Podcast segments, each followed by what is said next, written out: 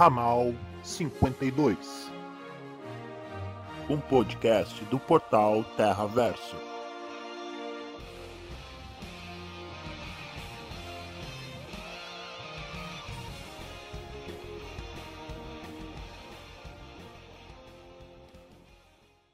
Boa noite, Gotham. Bom dia, Temícera. Estamos começando mais um Ramal 52, o seu podcast sobre a DC Entertainment. Hoje temos Lucas Nunes e eu, Rebeca, produtora de conteúdo do Terraverso, e desde que era tudo mato. eu sou blogueira, podcasteira, geek, mãe, trabalhadora. E Luquinhas, nosso futuro doutor, por favor, se apresente. Então, como esse é meu primeiro podcast, não posso deixar de começar assim me apresentar, né? Eu sou o Lucas Nunes, sou aqui do, de Santa Maria, Rio Grande do Sul, sou tudo isso que a Rebeca falou, só não sou mãe. e se Deus quiser, e, e se Mulher Maravilha quiser e Super-Homem, seria um futuro doutor. Por E hoje nós estamos aqui, né? E hoje nós estamos aqui para falar sobre a diversidade na DC Comics. É, não sei se vocês sabem, mas o D de DC é de diversidade. Bem, uh, antes de começarmos o nosso sétimo podcast, vamos dar alguns anúncios tá? É, nós estamos nas redes sociais, nós estamos no Facebook, no Instagram. É facinho de achar a gente, nós estamos como Terraverso. E, como vocês sabem, a crise que irá assolar o multiverso está chegando. E, como todos sabem também, vamos ter é, um mega crossover das séries da CW. E para a gente não perder a oportunidade, nós estamos sorteando no Instagram uma edição especial de luxo, capa dura, que a gente sabe que é caro, uh, no Instagram. É bem facinho participar, é só você entrar lá no Instagram, seguir a gente, marcar os seus amigos. Tem todas as informações lá. É só pesquisar por arroba Terraverso e você vai poder participar e ter a chance de ganhar essa incrível edição de luxo das crises nas infinitas terras. Uh, se Ah, vocês e também quiserem. nós estamos no Twitter. Sim, estamos no Twitter como arroba Terraverso, estamos no Facebook como Terraverso e o nosso site é terraverso.com.br. O maior e melhor agora- site segmentado DC Comics do Brasil. Claro, vamos fazer o nosso próprio jabá, não é mesmo? Óbvio. Bem, como o Lucas falou, a gente vai estar falando sobre diversidade no universo DC. E por que, que a gente. Por que, que é importante a gente estar falando de diversidade nesse momento? Ah, desde, o- desde quando a gente começou a ler histórias em quadrinhos, ah, é importante a gen- pra gente se identificar com os personagens que a gente lê. E quando os personagens começaram a ser criados, não sei se vocês perceberam que tinha um padrão, que era sempre branco, que era sempre forte. É, normalmente as pessoas negras eram retratadas de formas muito caricatas. E hoje a gente tem uma mudança desse cenário. Né? É, uma das séries que eu acho que tem mais impacto do universo DC nesse quesito é, é Raio Negro e Legends of Tomorrow. Não sei se você concorda comigo. Concordo plenamente, principalmente por. Eu não sei, porque como eu sou negro, a questão do raio negro me afeta bastante, porque foi uma das primeiras vezes que eu vi que eu poderia estar sendo representado numa série de super-herói. Tipo, não que outros ah, casos não tenham acontecido de, de representação de negros, como por exemplo os desenhos de Super Choque, ou, ou em Liga da Justiça, ou Lanterna Verde, mas com protagonismo de fato, Raio Negro pra mim assim supera as expectativas. Nossa, sem dúvida. É, as- assim, eu sou, eu sou branca tal, mas por ser mulher, eu sinto a necessidade de representatividade da mulher é, em todas as coisas que eu vejo.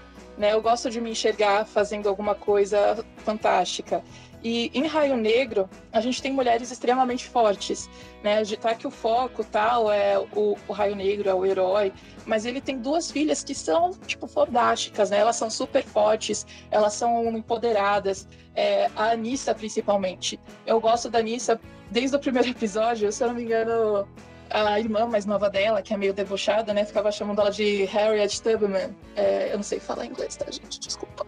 É, que era, era uma ativista, né, dos, direi dos direitos civis.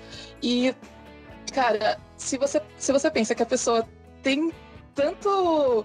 é, tem tanta fala, tem tanto poder de falar com a irmã mais nova para ela ser chamada dessa forma, imagina o que tipo de pessoa ela deve ser, né?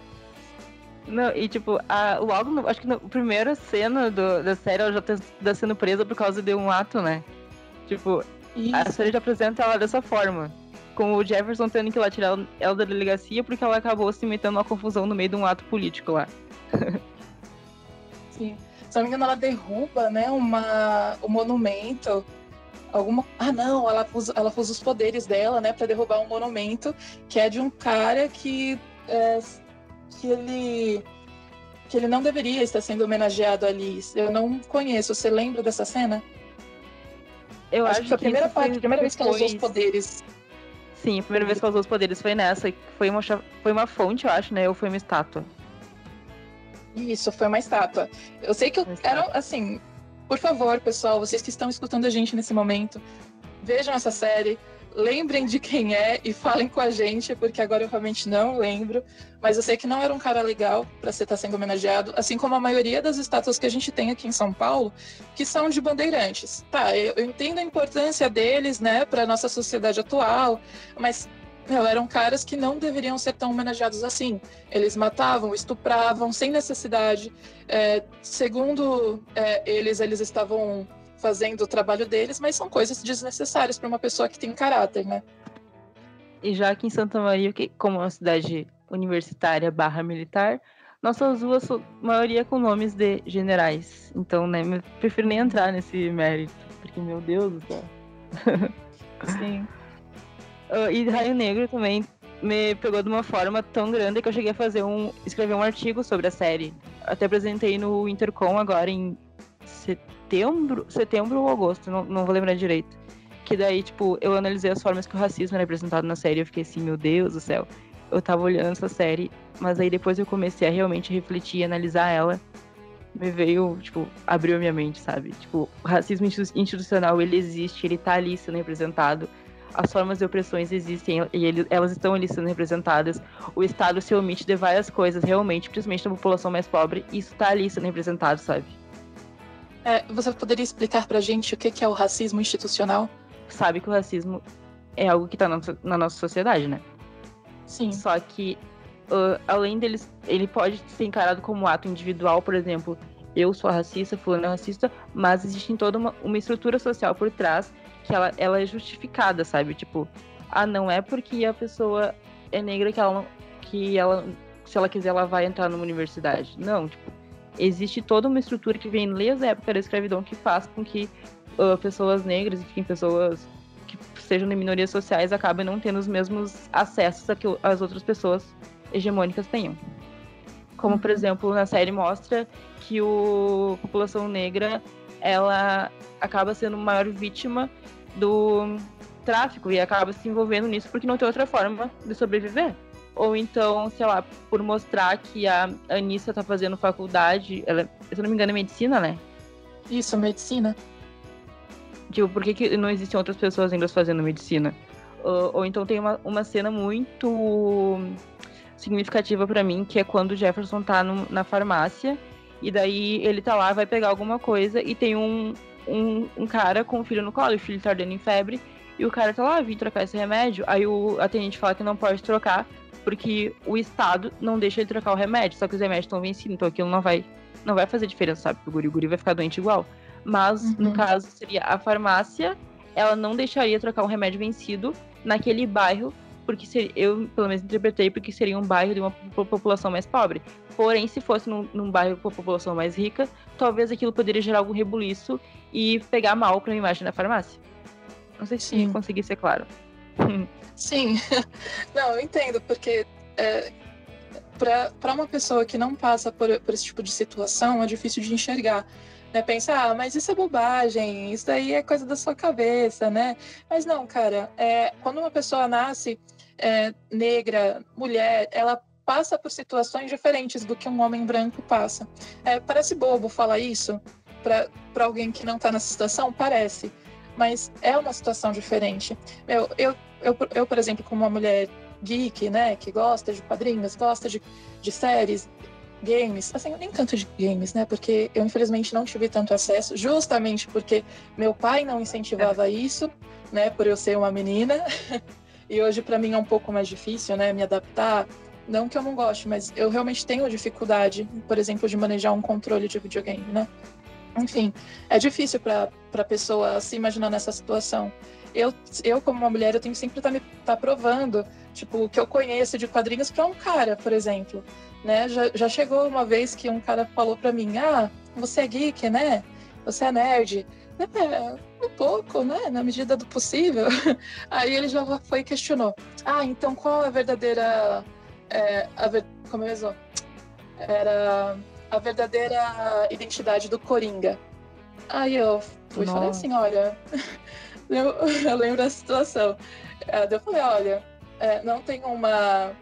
Não tem ainda uma HQ que tenha revelado de fato, né, a identidade dele. A gente tem Piada Mortal, que é, mostra uma história de origem. Aí eu comecei a, a desenvolver né? Ele falou, não, você está errada. Na, na HQ tal saiu a, é, saiu a informação de que ele, na verdade, eram três pessoas. Que ela deu, porra, mano, calma, não é assim, deixa eu terminar de falar, né? Daí a pessoa tá, tá sempre querendo questionar a gente do que a gente conhece, porque para eles não é o nosso lugar ali, né? É difícil isso. Pode não parecer bobo, como eu disse, mas, meu, para quem está na, na nossa posição é diferente é, tá que o que eu, eu falei aqui não é tão pesado quanto sofrer racismo, mas a, a quem está do outro lado não consegue ver como afeta quem está aqui, né? É, agora, continuando no nosso tema, bem, a Anissa é uma mulher extremamente forte e ela representa as mulheres negras e lésbicas também. Né? É, eu acho muito legal também essa, essa nova tendência é, tendência, e espero que não seja somente isso, de incluir persona personagens LGBT no meio dos quadrinhos e das séries também. A CW, eu acho que ela tem feito uma inclusão bem legal, que inclusive agora saiu uma imagem promocional de Crises, né, que vai ao ar em dezembro e janeiro de 2020, e eu percebi que a maioria dos personagens que estão retratados lá são LGBT, são mulheres ou são de outras, de outras etnias. Tem negros, tem latinos, e isso eu achei bem legal de notar, porque no início a gente vê, é, a primeira série, se eu não me engano, que veio desse novo universo foi Arrow, que é um protagonista homem e branco, né? Mas começaram a colocar outros personagens, a Sarah Lance, que pegou mais espaço, e eu acho isso muito legal. Uh, além de ser homem, ser branco é rico, né? É, exatamente. Privilégios. É, né? É, e, é, e quando a gente vê, cara, como as mulheres elas estão fortes nesse cenário das séries e dos quadrinhos, é muito legal. É, uma das que eu gosto muito é a Sarah Lance.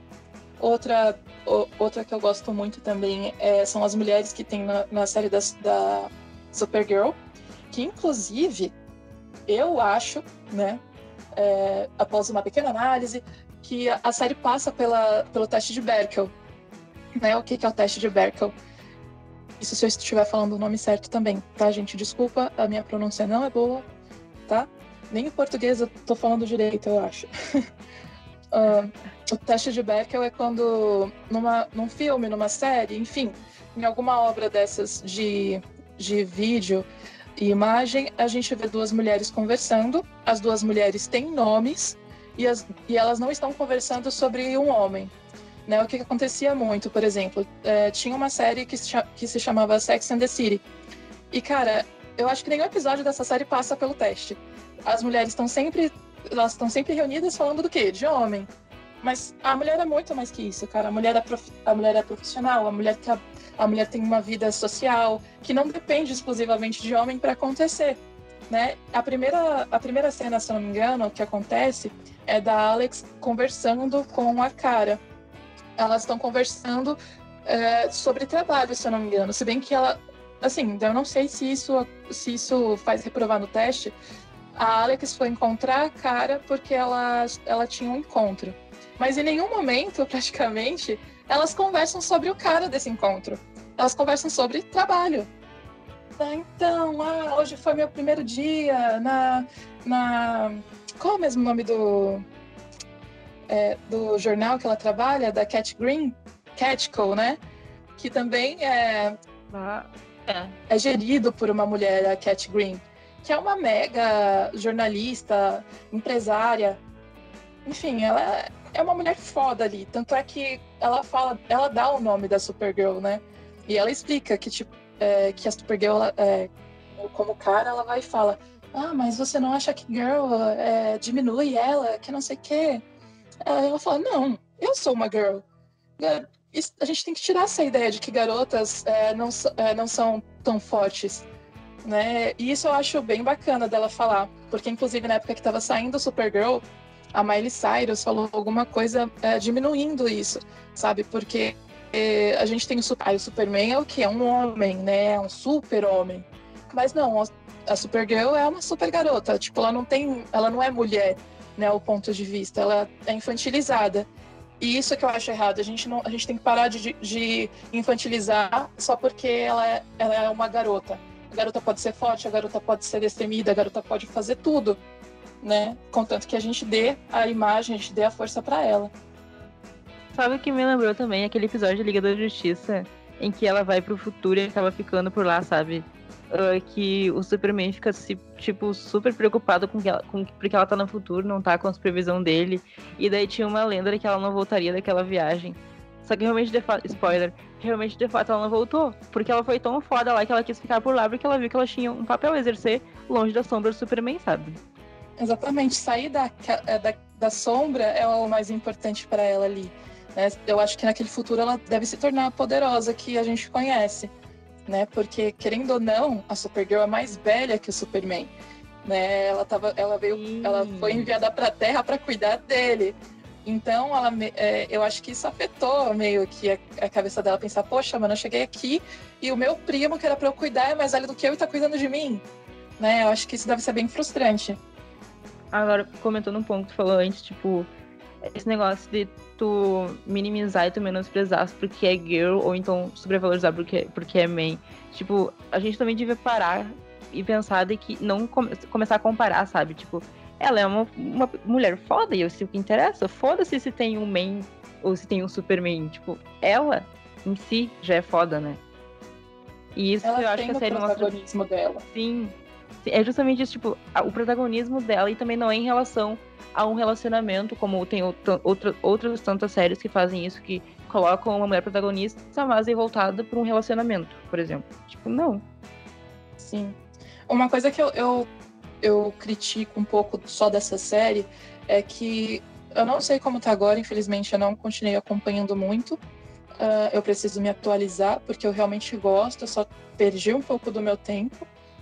Que os primeiros personagens homens que têm maior contato com ela sempre surgem como uma espécie de interesse amoroso, seja ele platônico ou não, entendeu? Ou era interesse amoroso, ou era, uh, como fala, algum vínculo com uma imagem paterna, Afetivo, como o John. Assim. Isso, entendeu? O John, ele era um homem que tinha contato com ela, tinha uma amizade, porém, ele, era, ele tinha uma imagem paterna. Mas aí já tinha o, o Jimmy, né? Que foi que aparecia para ela como se fosse um, um interesse romântico, né? É, e isso eu acho que pecou um pouco no início. É, isso se desvinculou, né, com o tempo, se eu não me engano. Uh, e ela não teve relação amorosa, de fato, meio que flopou. e ela seguiu a vida dela com é, amando o Monel, né? Que foi era tão super poderoso quanto ela. Aí eu perdi a série a partir daí, infelizmente não acompanhei mais. Isso é muito triste. Por quê? Porque isso é triste? Porque agora a gente tem a Nia Now. Não sei se você é ficou sabendo. É, uhum. Nossa, meu, eu quero muito ver ela. Né? É, isso é outro ponto que eu gosto da série, por ela inserir muitas, muitas personagens é, diferentes. A gente tem bastante mulheres no poder, e agora a gente tem também a Nia Nal, que é a sonhadora, que ela é uma, uma, uma mulher trans, né? A Nicole Mines. E, se eu não me engano, ela é trans também na série, né? Ela é tanto na série quanto na, na vida real. E, e eu achei isso muito massa, porque, tipo, não é uma mulher cis sendo escalada para representar uma mulher trans. Sim. É realmente uma mulher trans, sabe? Sim. É, e por falar nisso, de pessoa trans representando pessoa trans, é, o que, qual a sua opinião sobre alterar a, é, a aparência de alguns personagens, digamos assim? Então. ah, como é que eu posso explicar? Tá, tem um lado do pessoal que fala, ah, estragou a minha infância, como a gente viu muitos casos por aí, né? Mas, uhum. tipo, se uma narrativa é sobre atos super-heróicos, digamos assim, isso influencia alguma coisa? Tipo. Sim, principalmente porque a gente está falando de um universo é, fictício, totalmente criado da cabeça de alguém, N, X, Y aí, que meu, pode ser representado de diversas formas. Tanto é que a gente tem 52 universos ou mais, né, que está aumentando, que em cada, cada universo desse os personagens são representados de formas diferentes, né? Não, fora que, tipo, uh, eu lembrei dos casos, ah, porque ela sempre foi branca.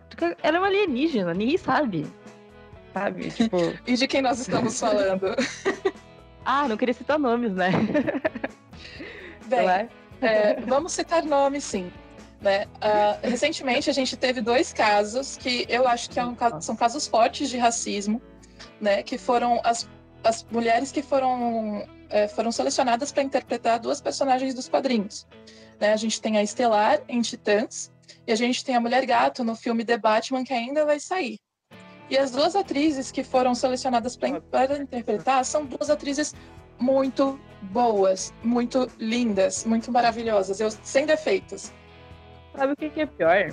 Eu parei para olhar os comentários, sabe? E, tipo, acho que eu consegui identificar acho que três características. A primeira era ela sempre foi branca, mesmo a estelar da série sendo a cópia cuspida e escarrada da estelar dos anos 90, mas enfim, né?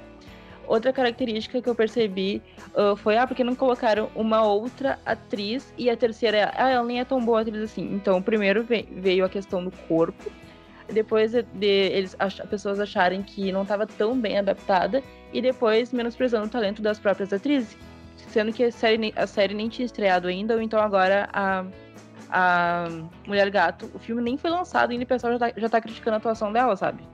Teve um comentário que falou que o rosto dela não era muito felino.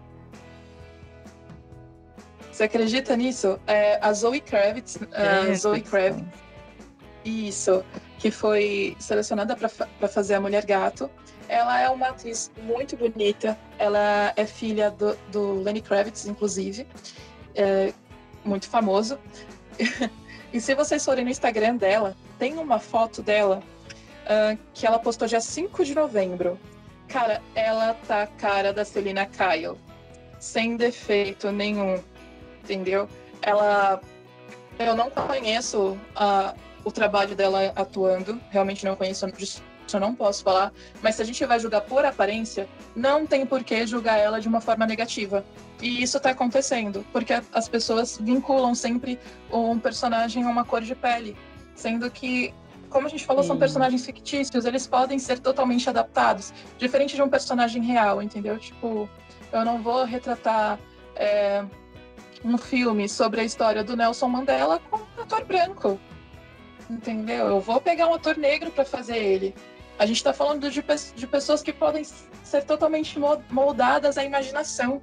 Exatamente. E até o caso da Estelar mesmo, tipo, a personagem laranja, como é que iam colocar uma pessoa laranja caminhando na rua super normalmente, sabe? Disfarçada entre os humanos.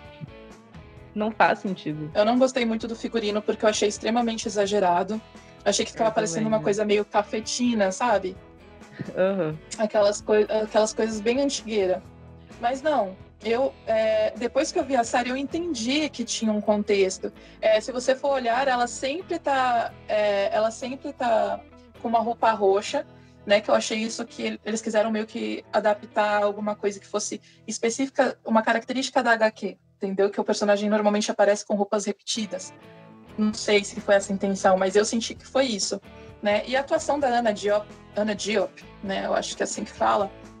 Tá fantástica. Isso, Diop. Enfim, se vocês quiserem colocar no momento da edição a voz do Google falando, eu aceito. Enfim, a Ana Diop, ela é incrível atuando. Principalmente numa, numa cena de luta da primeira temporada, que está disponível na Netflix. Uh, tem um, é uma cena de é uma cena de luta com música no fundo e ela, cara, ela sai, pega um, pega um garfo, enfia na mão do cara e luta. Meu, é uma cena muito bem coreografada.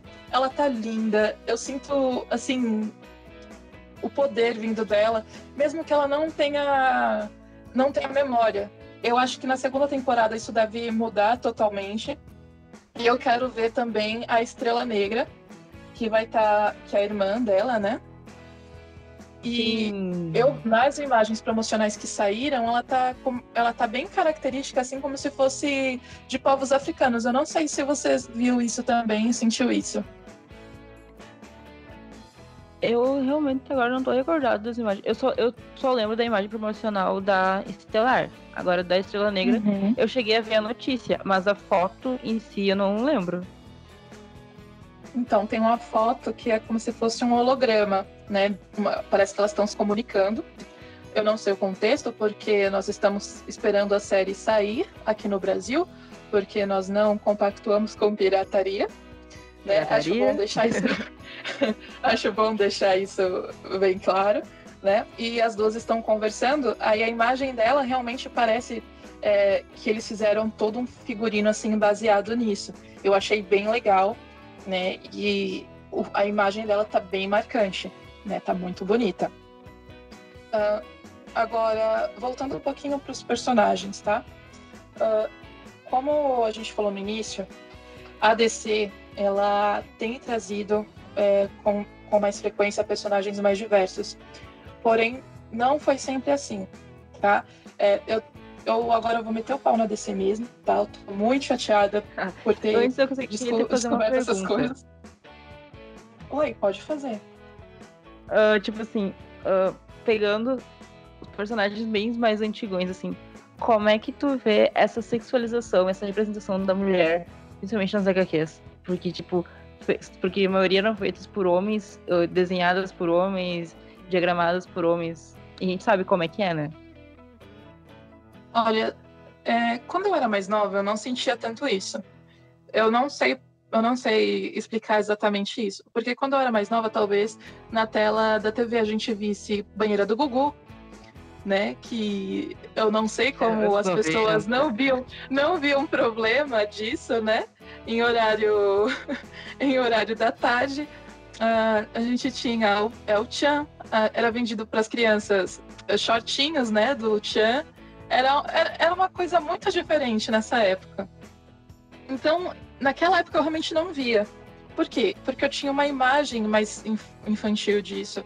Eu, mas é, hoje eu olho que antigamente era extremamente sexualizado.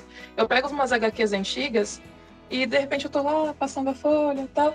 Aí de repente o quadrinho, assim, metade dele é a bunda da personagem.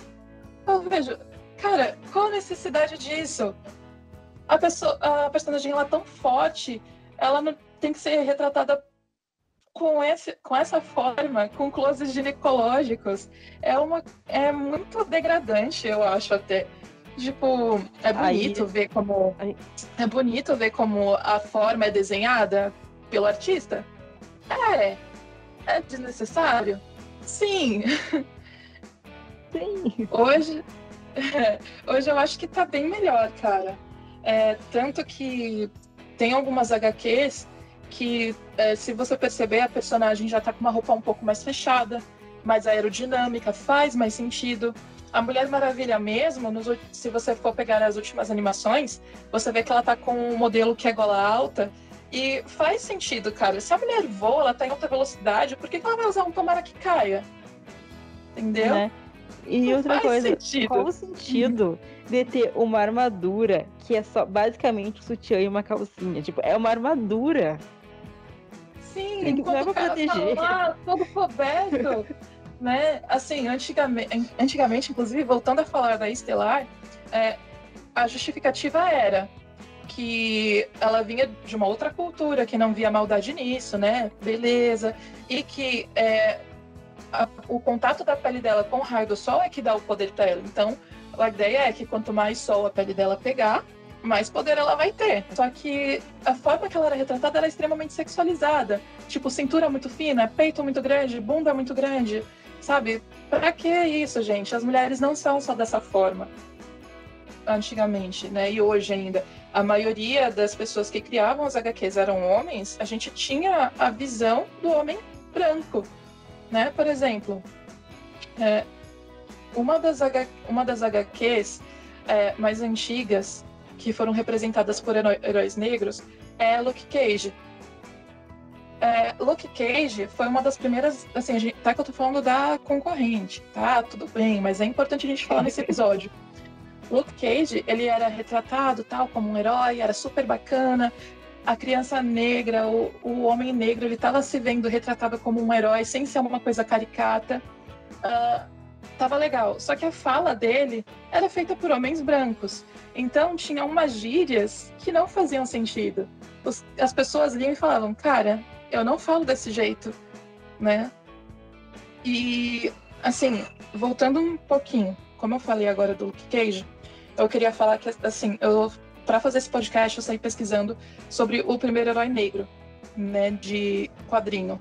Aí o que eu descobri que é, é difícil achar uma resposta exata, mas aparentemente o primeiro a ser criado foi o Pantera Negra. O Pantera Negra, ele foi criado no momento daqueles movimentos do movimento civil. Foi criado em 66. Ele apareceu antes de ter a edição do, dos quadrinhos dele solo, ele apareceu em Quarteto Fantástico. E ele foi, assim, provavelmente o primeiro personagem a aparecer sem ser caricato porque antes tinham negros nas HQs, mas era sempre aquela coisa de, desenhada por branco que era extremamente pejorativa. Era aquele cara do beição, é, olhos esbugalhados, normalmente meio franzino. Não retratava. E se tinha algum protagonista, se tinha algum protagonismo, ele era o melhor amigo do protagonista. Exatamente. Nunca chegava. Não, né? É. E era, era uma imagem bem racista até, entendeu? É, e, cara, é triste ver que a DC demorou tanto para criar um personagem que tivesse tanto impacto assim para o movimento negro também. Né? Se eu acho, né, eu dei uma pesquisada que falava que era o Raio Negro, né? Novamente, você ouvinte, se você tiver mais informação, manda pra gente. A gente é. quer a sua participação nesse podcast também. Entendeu? Então, realmente era uma coisa meio, muito triste você pensar que demorou tanto para DC criar o seu primeiro personagem negro, criar um, um, protagonista negro que não fosse caricato. Sério, isso me deixa muito triste. Principalmente vendo que tipo, a DC foi, foi assim, a, a vanguardista assim, ter selos diferenciados, como a Vertigo, por exemplo, que trazia histórias místicas, com misticismo, é, com uma temática um pouco mais adulta, entendeu? Eu acho que a redenção da DC veio com com a Milestone, né? Mas o que uma coisa que eu gostaria de falar da Milestone é o seguinte: uh, é, tem um, uma série da AMC, né? Que é um canal ah, da TV. Uh, Oi, pode falar. Só fazendo um parênteses aqui. Não, é que eu baixei meu artigo agora, que eu, que eu lembrei. Que tinha um hum. super-herói que era o. Acho que é Viking. E em 71, o Jack Kirby fez o personagem negro pra DC, que era o Corredor Negro ele é um personagem, é uma entidade cósmica que representa a morte. Porém, eles, só que ele não era protagonista das histórias em que eles apareciam. Uhum. E basicamente isso foi que é ano? Desculpa? 71. 71. Ó, oh, então ele veio antes de Raio Negro ainda. Raio Negro Sim. teve a primeira edição dele em abril de 77. E olha só o espaço de tempo que teve, tipo, de um personagem negro criado pelo Jack Kirby até a criação de um HQ solo de um personagem negro. Tem uma série muito legal que eu recomendo, que é, é do, da AMC, que é uma série que eles falam justamente sobre é, o mundo dos quadrinhos. Quem, quem tá como frontman dessa série é o, um, é o mesmo criador de The Walking Dead. Robert Kirkman? Isso, o Robert Kirkman. Ele fez uma série para a AMC falando justamente sobre a história dos quadrinhos. E uma das, um desses, desses episódios da série é o episódio que ele fala sobre a Milestone. O que, que foi a Milestone? Foi um selo específico da DC criado por uma, uma espécie de sociedade assim criada por vários artistas e escritores negros para fazer justamente HQs representativas. E foi a Milestone que trouxe o Super Choque. Cara, foi uma mudança assim, de cenário muito grande. Porque o que acontece? Um, de, um desses caras que fundou a Milestone é o Dennis Cohen. O Dennis Cohen, ele teve o primeiro emprego dele na DC. Né? Ele ia lá, desenhava tal, quadrinhos. É... Então ele foi lá, bateu na porta da dona DC e falou: Oi, tudo bem? Eu quero trabalhar aqui. Aí eles falaram: Tudo bem, você vai trabalhar, mas você vai ficar varrendo vai preparar café tal, porque você é muito novinho, você ainda tem que aprender. Beleza, ele ficou fazendo isso por um tempo, via os artistas tal.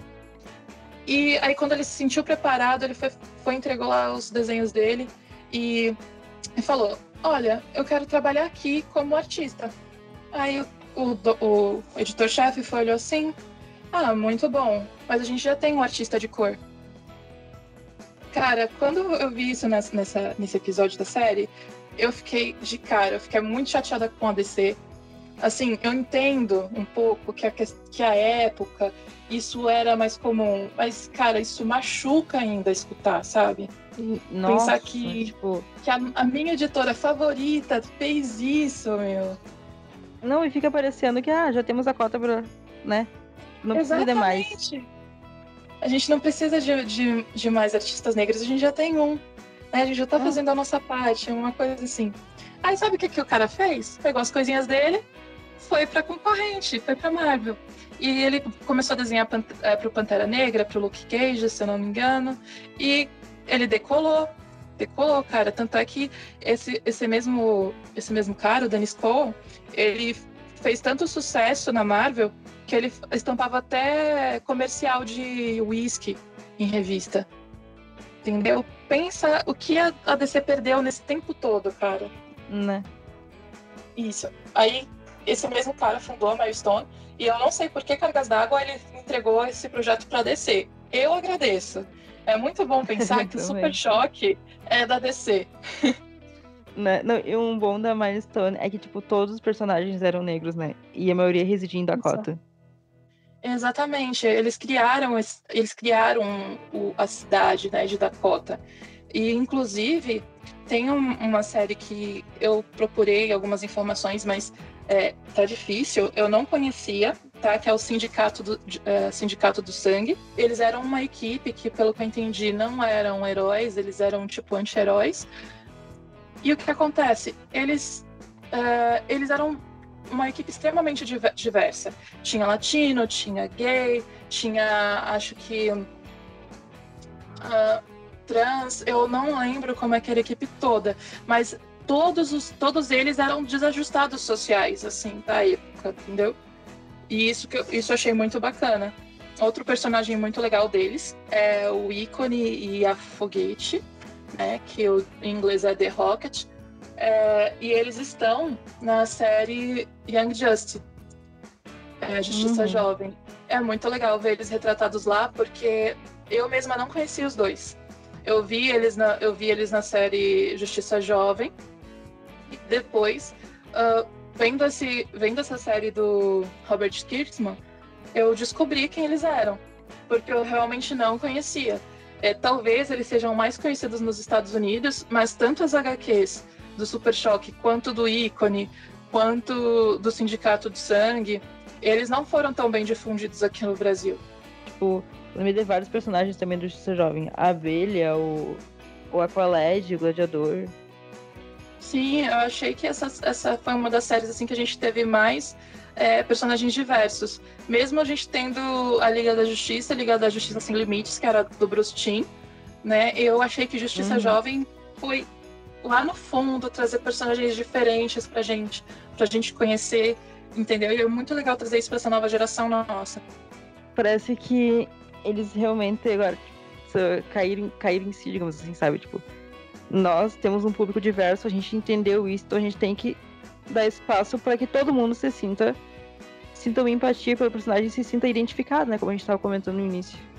Esse fato da identificação, eu acho que é o mais importante quando a gente fala em diversidade. É, e falar em diversidade, né? É uma coisa que eu achei bem legal pesquisando foi uma pessoa que fazia um personagem em uma série bem antiga, que era uma versão do Legends of Tomorrow, eu acho. Na minha cabeça é isso, né?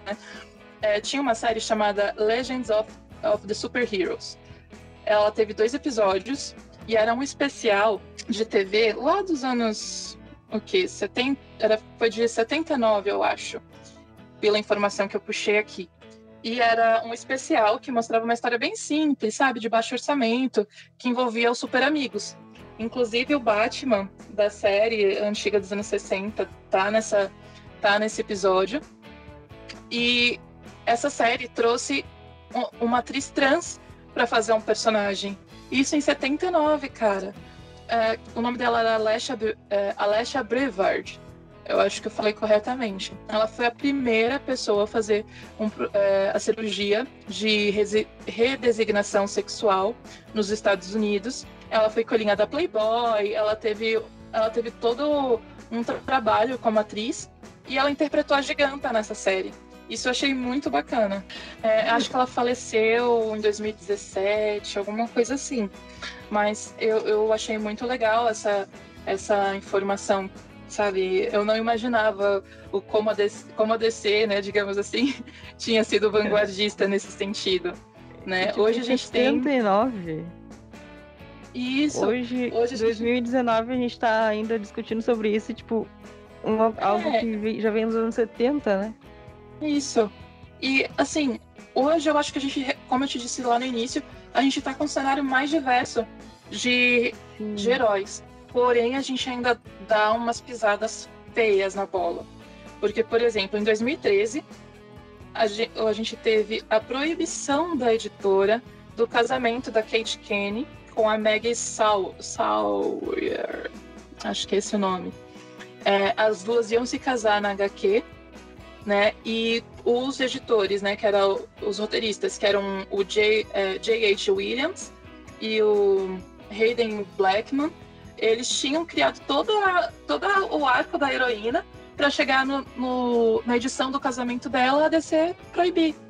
E essa, sabe por que, que eles falaram? Eles falaram assim: heróis não deveriam se casar. Essa foi a justificativa. Tipo, se fosse o casamento do Superman, se fosse o casamento de qualquer outro personagem, eu acredito que teriam permitido normalmente. Assim como a edição do Batman casando com a Celina, que eu acho que teve uma recepção meio boroca, sabe? A gente não vê o Batman realmente casando. A gente vê a versão dele do futuro, sozinha, tal, com um cachorro, mas realmente não vê o Batman casando. Aí eles fizeram toda uma celebração do casamento com a Celina, sendo que há pouquíssimos anos atrás proibiram o casamento da Kate Kane. Heróis não devem casar, dá mais quais heróis, né? Exatamente. um pouco de diversidade também olhando o lado bom e o lado ruim. Ah, o uh, que, que, tu acha da família Shazam? Porque, tipo, quando eles são crianças, beleza, né? Tipo, tem o que é mais gordinho, tem a. Uh, eu não vou lembrar o nome da personagem, mas aquela a criança que é negra. A Darla. a Darla, isso daí. Essa mesmo. Isso aí depois minha favorita, crescem... minha favorita. a minha favorita é a Mary Marvel. Só que, tipo, depois que eles crescem, sabe? Principalmente o mais gordinho, ele fica fortão, tipo, por que, que não? Por que, que não? Ele não pode ser um cara pica das galáxias, das galáxias mesmo, mesmo sendo gordinho, sabe? Ele precisava ficar malhado. É, eu acho que ainda vai ter muita resistência quanto a isso. Né? Se eu não me engano, nesse episódio que você comentou anteriormente de Liga da Justiça, que a Supergirl fica, resolve ficar no futuro, Sim. tem um personagem que é gordinho eu lembro que fica gordo no futuro é o Gear mesmo. Inclusive é gay, né? Mas enfim. Mas esse. O Gear fica da... gordinho no futuro? Eu lembro de um episódio, se não me engano, Liga da Justiça, que tem um crossover com o Super Choque, aí aparece a versão deles do futuro. E daí o, Super, o Virgin faz a brincadeira quando ele encontra o Gear, ah, não come tanta pizza, o teu futuro é, vai ser meio pesado, alguma coisa assim. Sim, eu lembro. É, é, eu acho que realmente a gente tem um, um, pouco de resistência a ver o herói gordinho, sabe? Ver um herói plus size, digamos assim. É, eu, eu acho que nós mesmos, assim, temos um pouco de preconceito em ver isso. a gente. Então, o pessoal que vai produzir o filme realmente vai, vai se ver numa posição de não fazer o herói daquele jeito. Não sei se você concorda comigo. Ah, sim, tipo, beleza. Uh, ainda tem toda uma questão de que, mesmo tentando sair um pouco fora da caixa, né? Tem uma lógica por trás. Que sim. acho que a sociedade não está preparada ainda. é, é, é, toda essa questão comercial pesa na decisão. Entendeu? Acho que a gente tem que eles têm que se esforçar para mudar a nossa cabeça, da mesma forma que a gente tem que estar aberto a novas perspectivas. Sim, e o fato sei, ainda de concorda. tentar, sim, concordo, de, de tu tentar inserir mais diversidade, por exemplo, ah, faz um super-herói plus size. O pessoal que tá de fora pode enxergar, ah, nossa, é um herói feito pra aquela população, então não vou nem assistir, sabe? É aquilo que eu falei, a gente gosta de se ver no personagem. É, como, é, como eu tinha comentado com você antes de fazer esse podcast, é, uma coisa que eu gosto é olhar no personagem e me ver nele. Eu, eu me vejo na Mulher Maravilha, eu me vejo na Grande Barda, eu me vejo na morte de Sandman. É, por que, que eu me vejo neles? Que são mulheres brancas do cabelo preto, e principalmente a, a Grande Barda. Cara, quando eu vi aquela mulher enorme, cara, eu pensei, meu, eu quero ser ela, entendeu? Eu gosto dela. é muito bom se ver no personagem. Então, meu, e assim, eu sou meio gordinha. Se surgir uma, uma heroína no mesmo molde que eu, cara, com certeza eu vou querer fazer um cosplay dela. eu não sou cosplayer, mas eu admiro muito. E eu acho que os cosplayers também sofrem muito preconceito nessa parte. Uh, porque se a pessoa tá fora de forma, digamos assim, e ela se, ela se, se caracteriza como determinado personagem, ela faz um cosplayer um cosplay de um personagem que é bombadão tal, sofre preconceito, né? É, é, acho que eles falam cos gorda, cos puta, cos preto. É um meio extremamente preconceituoso. preconceituoso. Infelizmente. A pessoa não vê a ah, arte, não vê a dedicação e só Sim, sabe. Eu tô mais familiarizado com cos pobre mesmo. Ah, o cos pobre eu acho que é uma forma de arte. a gente é. pegar coisas, é, pegar coisas do nosso dia a dia e transformar. Eu acho isso muito legal, né? Mas to todas essas outras denominações eu acho extremamente triste, porque são pessoas extremamente, de extremamente dedicadas. Elas procuram conhecer o personagem, elas se esforçam para fazer todo, todo, todo o aparato deles, toda a roupa. É, acessórios. E quando chega num evento, tem que passar por esse tipo de situação. E ainda é um, quando vê, é um comportamento meio naturalizado, sabe? Porque se uma pessoa fala, aí, sei lá, surge uma outra pessoa, umas duas, três que acabam concordando. E ainda, ainda tem muitos pessoas da mídia, digamos assim, certos youtubers, que acabam ah, não seria nem naturalizando, mas, tipo, dando aval pra esse tipo de comentário, sabe? Ainda parece que instiga as pessoas a falar sobre. Que nem agora voltou no caso da Estelar.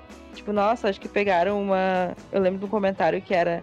Pegaram um casaco de lã, tingiram e disseram temos uma estelar, sabe? E, tipo, pessoas concordando com uhum. isso e comentando.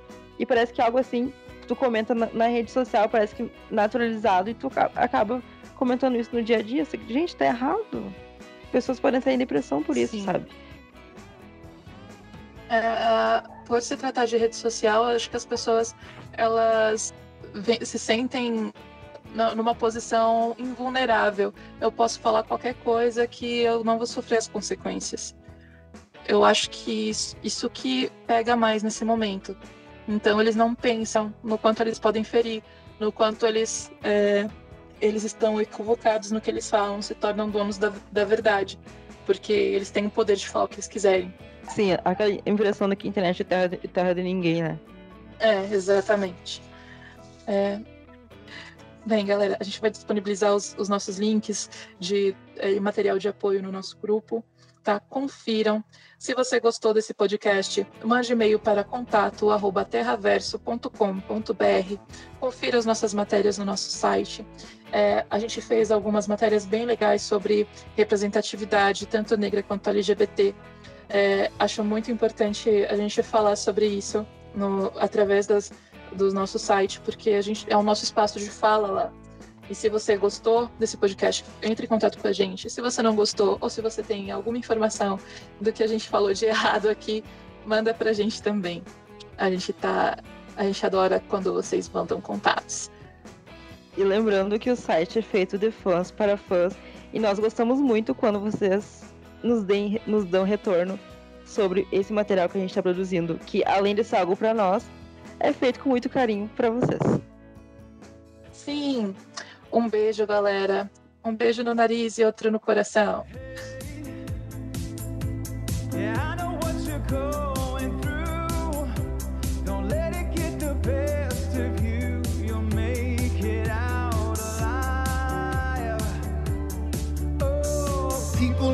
like us, we gotta stick together. Keep your head up, nothing lasts forever. Here's to the damned, to the lost and forgotten. It's hard to get